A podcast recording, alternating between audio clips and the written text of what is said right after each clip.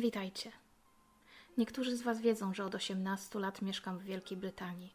Wyemigrowałam kilka miesięcy po maturze w 2003 roku.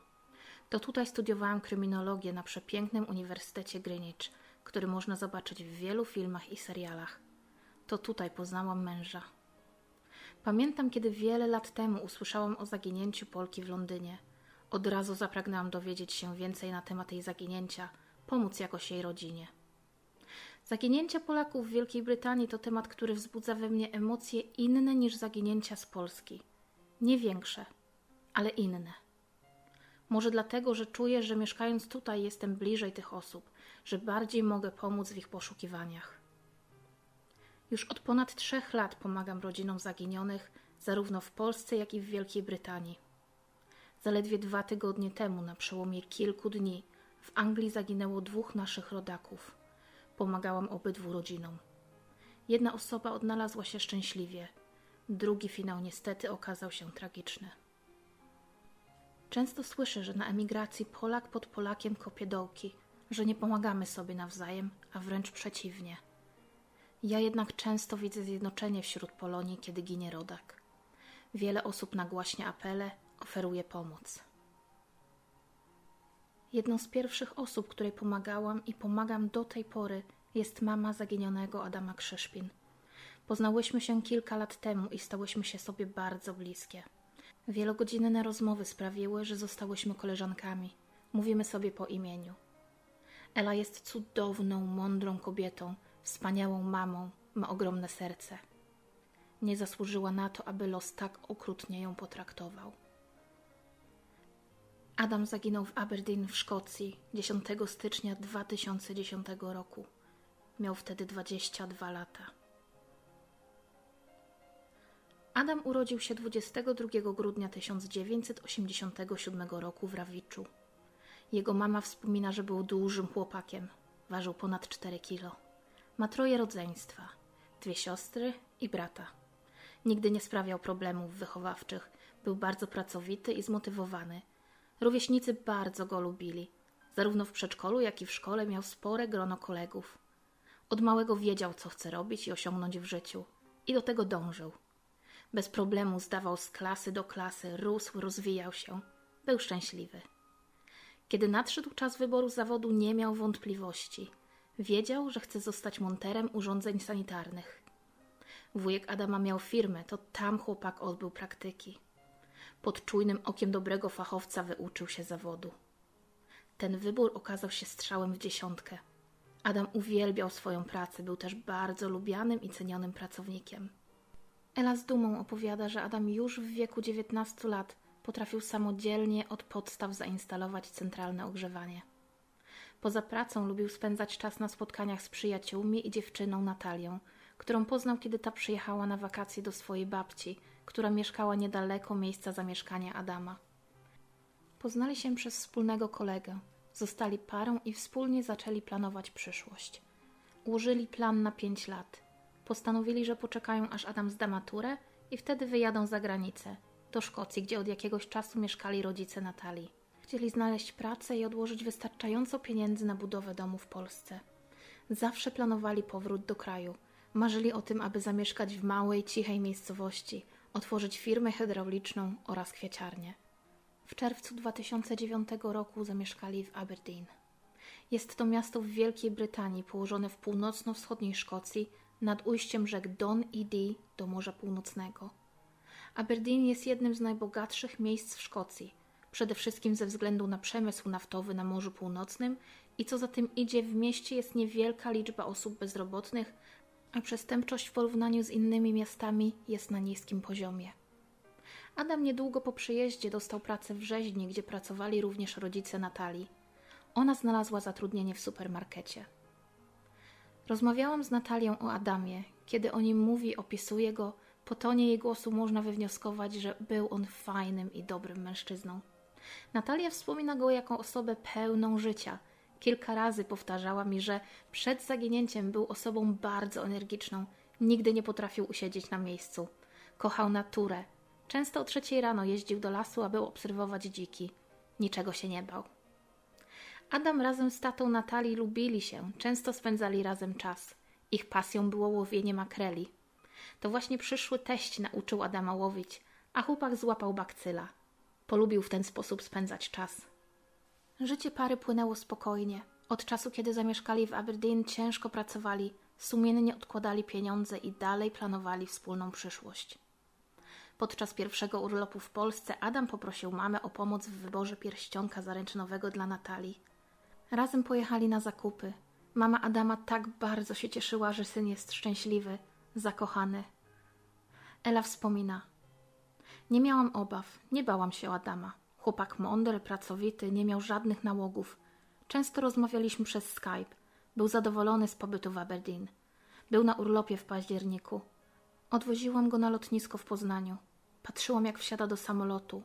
Wtedy nie wiedziałam, że przytulam go ostatni raz. Adam oświadczył się Natalii w święta Bożego Narodzenia 2009 roku. Wszyscy byli bardzo szczęśliwi, a młodzi z entuzjazmem patrzyli w przyszłość, nie wiedząc, że nie będzie ślubu, domu, wymarzonej przez Natalię kwieciarni, że już niedługo życie dwóch rodzin tak bardzo się zmieni. Niedziela, 10 stycznia 2010 roku.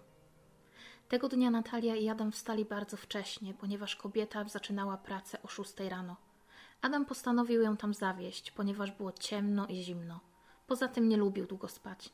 Stwierdził, że po odwiezieniu narzeczonej do pracy pojedzie na ryby na klify Red Rocks w Zatoce Cove. Natalia pamięta, że tego dnia księżyc był przepiękny, świecił bardzo jasno, a Adam był tym widokiem zachwycony. Kobieta czuła niepokój, prosiła Adama, żeby nie jechał.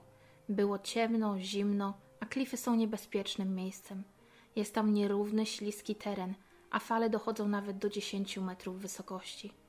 Często zdarzają się tam wypadki. Podobno jest to również miejsce, w którym spotykają się podejrzane osoby, takie jak dilerzy narkotyków. Nie wiem, na ile w tym jest prawdy. Jednak Adam się uparł, nie było mowy o zmianie planów. Starał się uspokoić narzeczoną. Zapewniał, że wszystko będzie dobrze, że nic się nie stanie, że wróci do domu na godzinę dziesiątą, tak jak się umówili, aby kupić bilety lotnicze do Polski. Natalia poszła do pracy, a Adam odjechał. Kiedy po godzinie dziesiątej mężczyzna nie wrócił do domu, a jego telefon nie odpowiadał, tata Natalii postanowił pojechać w miejsce, gdzie Adam się wybrał, aby sprawdzić, czy wszystko jest ok. Zapewne wszyscy myśleli, że mężczyzna stracił rachubę czasu. Nikt nie podejrzewał, że mogło stać się coś złego. Kiedy dojechał na miejsce na pobliskim parkingu oddalonym od klifów o około 300 metrów, znalazł zamknięty samochód Adama. Jego jednak nigdzie nie było, a telefon nadal nie odpowiadał. Zniknął również jego sprzęt wędkarski, plecak oraz rzeczy osobiste, w tym dokumenty i klucze do domu. Natychmiast została poinformowana policja, a Natalia o zaginięciu narzeczonego musiała poinformować jego mamę. Ela nigdy nie zapomni chwili, kiedy około godziny trzynastej zadzwoniła do niej Natalia i powiedziała: Pani Elu, nie wiem, co się dzieje z Adamem. Pojechał o szóstej rano nad morze, miał wrócić do domu około dziesiątej. Pod Elą ugięły się nogi. Poczuła, że stało się coś złego. Do dziś pamięta ten dzień, najgorszy w jej życiu. Mama Adama postanowiła zgłosić zaginięcie syna również w Polsce. Niestety, jak mówi, nie otrzymała pomocy ze strony polskiej policji. Funkcjonariusze mieli stwierdzić, że syn zaginął poza granicami Polski, więc nie są w stanie pomóc. Ela poczuła, że musi lecieć do Szkocji, przecież jej syn miał kłopoty. To był jej pierwszy lot samolotem. 13 stycznia była już w Aberdeen. Po przyjeździe policjantka z tłumaczem zadali jej kilka pytań odnośnie Adama. Nie było wzmianki o wsparciu psychologicznym. Z tym musiała radzić sobie sama. Na posterunku policji dostała białą karteczkę 5 na 5 z numerem sprawy zaginięcia syna. Bez imienia, bez nazwiska. Rozpoczęły się oficjalne poszukiwania w terenie. Łącznie trwały one trzy doby. W poszukiwaniach brali udział nurkowie, helikopter Royal Air Force wyposażony w kamerę termowizyjną. Sprawdzone zostały okoliczne szpitale, noclegownie, wszystkie miejsca, w których mógłby być Adam. Niestety, nigdzie go nie było. Jedyny zapis kamer monitoringu miejskiego, na którym widać Adama, to ten zarejestrowany przez kamery sklepu, w którym pracowała Natalia. Widać moment, kiedy młodzi podjechali pod supermarket oraz chwilę, kiedy Adam odjeżdżał z miejsca. Na klifach i w okolicach nie ma kamer. Policja wystosowała więc apel do potencjalnych świadków o kontakt. Zgłosił się pewien mężczyzna, Polak, który zeznał, że w dniu zaginięcia Adama był na klifach. Mówił, że zaparkował na tym samym parkingu co Adam. Oprócz samochodu zaginionego było tam jeszcze jedno auto czarny Opel Insignia. Niestety, policji nie udało się odnaleźć właściciela samochodu w celu przesłuchania. Zdesperowana rodzina zaczęła prowadzić poszukiwania na własną rękę. Sprawdzali każdą informację, którą dostali. Niestety bez rezultatu. Ela wynajęła do pomocy lokalnych detektywów. Oni również nie pomogli w odnalezieniu Adama. Nie trafili na żaden ślad mężczyzny. Ela, gdzie tylko mogła, pisała o zaginięciu syna. Robiła co tylko w jej mocy, aby jak najwięcej osób usłyszało o jego zaginięciu. Kontaktowała się z mediami. O zaginięciu Adama opowiedziano między innymi w programie Ktokolwiek widział, ktokolwiek wie. O poszukiwaniach Adama było głośno również w Wielkiej Brytanii. Do rodziny oczywiście zgłaszały się różne osoby z informacjami na temat tego, gdzie może przebywać Adam lub co mogło się z nim stać. Każda jedna została sprawdzona. Niestety, ani policja, ani rodzina nie natrafiła na żaden trop, który mógłby doprowadzić do odnalezienia Adama. Mijały kolejne dni, tygodnie, miesiące, lata. Ela dalej robiła co tylko może, aby odnaleźć syna. Kiedy pierwszy raz zobaczyłam apel Eli o zaginięciu Adama, postanowiłam, że zrobię co w mojej mocy, aby jej pomóc. Skontaktowałam się z nią i obiecałam, że pomogę jak tylko będę w stanie. Pierwszą rzeczą, jaką zrobiłam, było napisanie artykułu, który ukazał się na grupie, w której w tym czasie byłam redaktorką. Za zgodą Eli skontaktowałam się również ze szkocką policją w celu zdobycia informacji o tym, co zostało zrobione w sprawie zaginięcia Adama. Nie sądziłam, że dostanę odpowiedź, a jednak. Po kilku tygodniach i weryfikacji mojej osoby 20 czerwca 2019 roku dostałam list od szkockiej policji, w którym napisali, że poszukiwania Adama były zakrojone na szeroką skalę. Prowadzone były zarówno przez policję, jak i Straż Przybrzeżną, na lądzie i w wodzie. W dniu zaginięcia Adama panowały trudne warunki atmosferyczne, morze było niespokojne, a fale wysokie. Tego dnia łódź ratunkowa wypłynęła w morze, jednak właśnie ze względu na panujące złe warunki, po przepłynięciu kilkuset metrów podjęta została decyzja o jej zawróceniu. Samochód Adama, niebieski Volkswagen Golf, został zabezpieczony. Funkcjonariusze przesłuchali rodzinę, narzeczoną, kolegów z pracy oraz osoby, które tego dnia również były na klifach Red Rocks. Zabezpieczony i zarejestrowany w bazie policyjnej został materiał genetyczny, który do tej pory jest porównywany z kodem DNA odnajdywanych szczątków. W tym samym dokumencie policja potwierdza, że według nich najbardziej prawdopodobna jest hipoteza o tym, że nastąpił nieszczęśliwy wypadek. Według opinii ekspertów Adam został wciągnięty przez falę do morza, a jego ciała do tej pory nie udało się odnaleźć. Ta teoria wydaje się najprostszą oraz tą najbardziej logiczną, jednak rodzina zastanawia się, czy mogło stać się coś innego. W jednej z rozmów z dziennikarzem Ela powiedziała: Męczy mnie strasznie, co wtedy się wydarzyło. Jest tyle niejasności. Wiemy, że ktoś mógł być tam, gdzie łowił Adam, bo znaleziono jakieś przedmioty, które na pewno nie należały do niego. Ale wierzę, że może kiedyś czegoś się dowiemy. Czasami mi się śni, zawsze wesoły, uśmiechnięty, bo takiego go pamiętamy. Szkoda, że to tylko sen, a nie rzeczywistość. Przedmioty, o których mówiła Ela, to reklamówka, w której były przekąski znaleziona na klifach. E, w tej reklamówce były m.in. chipsy, baton oraz napój. Policja nie zabezpieczyła odcisków palców. Jako powód podali to, że były to artykuły ze sklepu i wiele osób mogło je dotykać. Sprawa zaginięcia Adama od wielu lat nie daje mi spokoju. Niby teoria o nieszczęśliwym wypadku, o tym, że Adama pochłonęło morze, jest tą najbardziej logiczną, jednak zastanawiam się, czy są inne opcje, czy mogło wydarzyć się coś innego. Wcześniej mówiłam o tym, że okolice klifów podobno są miejscem, gdzie spotykają się nieciekawe osoby. Adam był sam, miał ze sobą sprzęt, który nie należał do najtańszych. Czy możliwe jest, że w drodze z parkingu na klify ktoś Adama napadł, chciał go okraść, może wywiązała się bójka?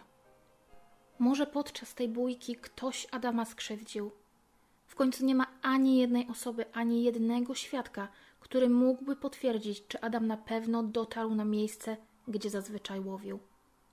A od parkingu do klifów, tak jak mówiłam wcześniej, miał do pokonania około 300 metrów. Rodzina rozważała również możliwość, że Adam mógł zostać porwany, jednak raczej wykluczyli tą ewentualność.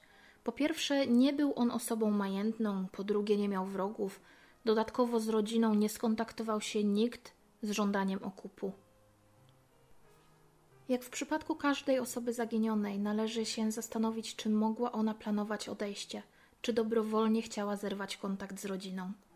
W przypadku Adama moja opinia jest taka, że ta opcja raczej jest mało prawdopodobna. Z rozmów, które przeprowadziłam z Elą i Natalią, wywnioskowałam, że raczej nie miał ku temu powodów.